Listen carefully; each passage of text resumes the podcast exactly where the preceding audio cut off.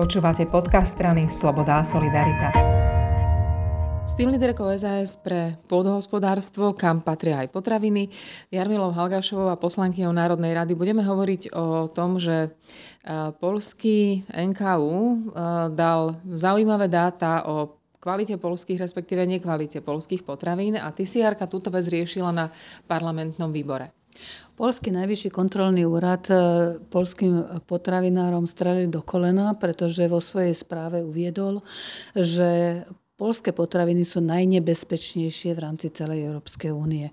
A to bol dôvod, prečo som zvolala mimoriadne rokovanie Výboru pre pôdohospodárstvo a životné prostredie, na ktorý som prizvala ministra pôdohospodárstva a ústredného riaditeľa štátnej veterinárnej potravinovej správy, aby nám vlastne predložili podklady, respektíve do, e, e, výsledky úradnej kontroly za posledný rok, čo sa týka e, polských potravín a aby som požiadala ministra pôdohospodárstva, aby začal v tejto veci komunikovať s Európskou komisiou.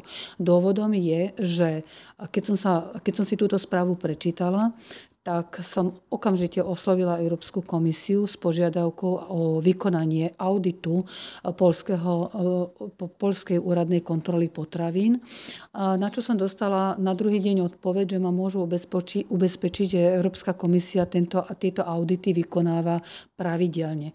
No, tak som neváhala a som si vypýtala tieto audity a žiaľ do dnešného dňa, čo je dva týždne, mi nedošla ani len odpoveď. Čiže mi to tak prípada, že Európska komisia ako keby zaspätkovala. Takže e, som požiadala pána ministra, aby rovnako oslobil komisiu, keďže on je partnerom pre Európsku komisiu, aby v tejto veci začal komunikovať. Dáta, ktoré hovorili o kvalite tých polských potravín sú vážne. Tretina vzoriek nebola v poriadku a boli tam hygienické nedostatky, ale hlavne sa tam objavila salmonela. Pokiaľ ide o výsledky úradnej kontroly e, polských potravín uvádzaných na trh v rámci Slovenska, ktoré poskytol profesor Bíreš, tak e, tam áno, tretina potravín nevyhovela. Jednak e, tam najväčšie, najzávažnejšie nedostatky boli v chybajúcej dokumentácii a v hygiene. Ale tieto potraviny, pokiaľ toto zistí naša kontrola, nemôžu byť potom uvádzané na trh. Čiže tie sú vrátené polskému dodávateľovi.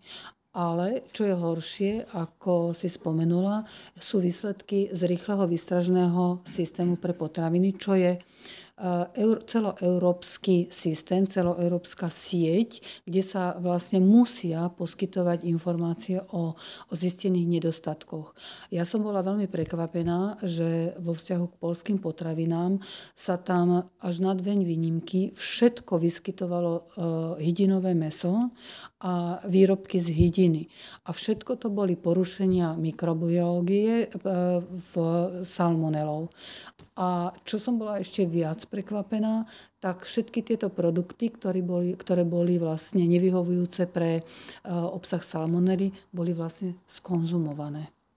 No, na to sa presne chcem opýtať. Ako je to možné, že potraviny, ktoré sa vyrábajú na Slovensku, slovenské, prebiehajú alebo podliehajú nejakej kontrole. V Polsku to tak nie je, tam nemajú také prísne kontroly, že sa môžu naozaj k ľuďom dostať škodlivé, nakazené, infikované potraviny, meso? Veď práve toto bolo zistenie, jedno, jedným zo zistení Najvyššieho kontrolného úradu Polska, že vlastne e, v Polsku nefunguje riadne uh, úradná kontrola potravín, pretože je roz, rozdelená medzi tri subjekty, a ktoré teda uh, zle, nechcem povedať, že nespolupracujú, ale tá spolupráca, koordinácia neprebieha dobre.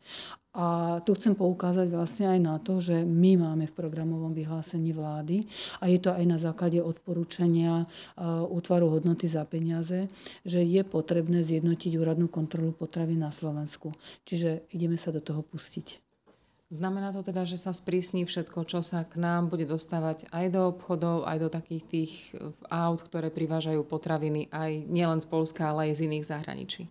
Takto. Najprv som požiadala pána ministra, aby komunikovala s Európskou komisiou a zároveň som požiadala aj eh, ústredného riaditeľa štátnej veterinárnej a potravinovej správy, aby sprísnili tieto kontroly na hraniciach, aby sprísnili kontroly dovoz najmä hydinového mesa a hydinových výrobkov, ktoré eh, najčastejšie skončia práve v zariadeniach spoločného stravovania. To znamená nielen reštaurácie, ale sú to najmä školské jedálne, ako som ja zistila ešte minulý rok, keď som si robila prieskum. Takže jedia toto meso naše deti a práve preto je veľmi dôležité, aby štátna veterinárna potravinová správa začala robiť naozaj dôslednú kontrolu a ako nás ubezpečil pán e, profesor Bíreš, tak bude robená v súčinnosti aj s ministerstvom vnútra, aj s ministerstvom financií, pretože ministerstvo vnútra má na starosti policiu, ako dopravnú policiu a ministerstvo financií zasa finančnú a colnú správu. Ďakujem veľmi. Ďakujem a dúfam, že sa situácia na trhu so, Sloven- s polskými potravinami zlepší. Pekný deň.